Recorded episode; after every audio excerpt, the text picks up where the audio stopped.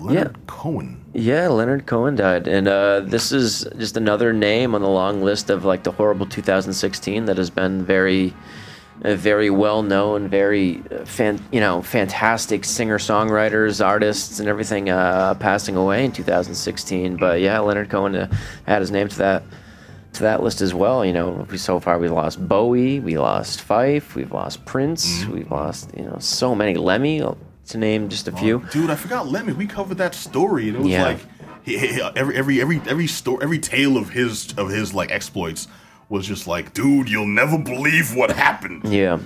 Mm-hmm. So he's crazy, but um, yeah, Leonard Cohen was. Uh, uh, I know you're not very familiar with his I'm work. Not, you probably know. know Hallelujah, like a lot of people do, mm-hmm. which has been covered a thousand times, most famously by uh, Jeff Buckley. Covered it, which is a great version of that song. Mm-hmm. But he was, yeah, a singer-songwriter. He was a poet. He was a novelist. He was he was a man of many hats, and uh, most recently came out with a is kind of like a farewell album, kind of similar to what Bowie did.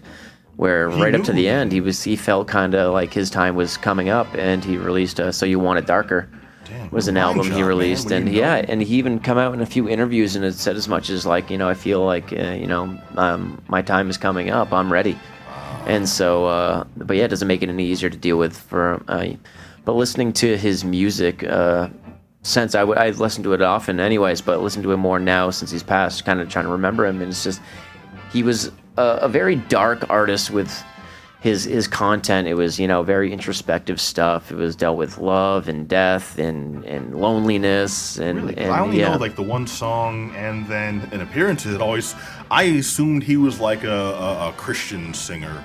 Or one of those uplifting. No, he was he was uh, very uh, uh, he was Jewish. He was a very uh, oh, no, well. Jewish and Jewish artist, but, me, and Canadian, and um, but yeah, very uh, very uh, dark stuff. Very you know some some quietly uplifting, mm-hmm. but it was it's not the stuff you play like at a party or something like that. So now if you're like, hey, you know, you got the aux cord in the uh, in the Uber or something like that, you're not throwing on Leonard Cohen's music. You know, you kind of listen to it, it to yourself, and you kind of reflect, and and that's the type of music uh, he listened to. But it was seventeen hundreds families where they have a piano in the corner. Those types of things. right, right, right. But yeah, um, hugely influential. Um, came out in the you know the sixties, and yeah, um, just a fantastic songwriter. Okay. And that can't be stated enough. Just a very, very good songwriter. All right, and uh, yeah, his music is is you know going to be listened to for your, for years and years and years and years. And and you know it's helped me through some dark times too. It's kind of what you listen to when you're you know having those you know lonely moments where you're feeling like you know introspective and needed inspiration. Sad, yeah. yeah. When he didn't make the football team. Yeah. When he did make the the the, the, the Glee Club. He needed, he needed it's more like when you're, you know, your your girlfriend breaks up with you and you're you're you're feeling suicidal type stuff, you know. But oh, see, that's when I'd listen to like Twisted Sister and everyone would be like, but but but you're black. And I was like, I know, but the pain is. But real. The hair is still here, right? yeah. yeah but, but. but yeah, Leonard Cohen at eighty-two years old, you know, he was still doing it right up to the end, mm-hmm. which is crazy, you know. It's it, like I said when I made the reference to Bowie, it's like right up to the end, you kind of feel your time is there, so it's kind of like his goodbye in a way.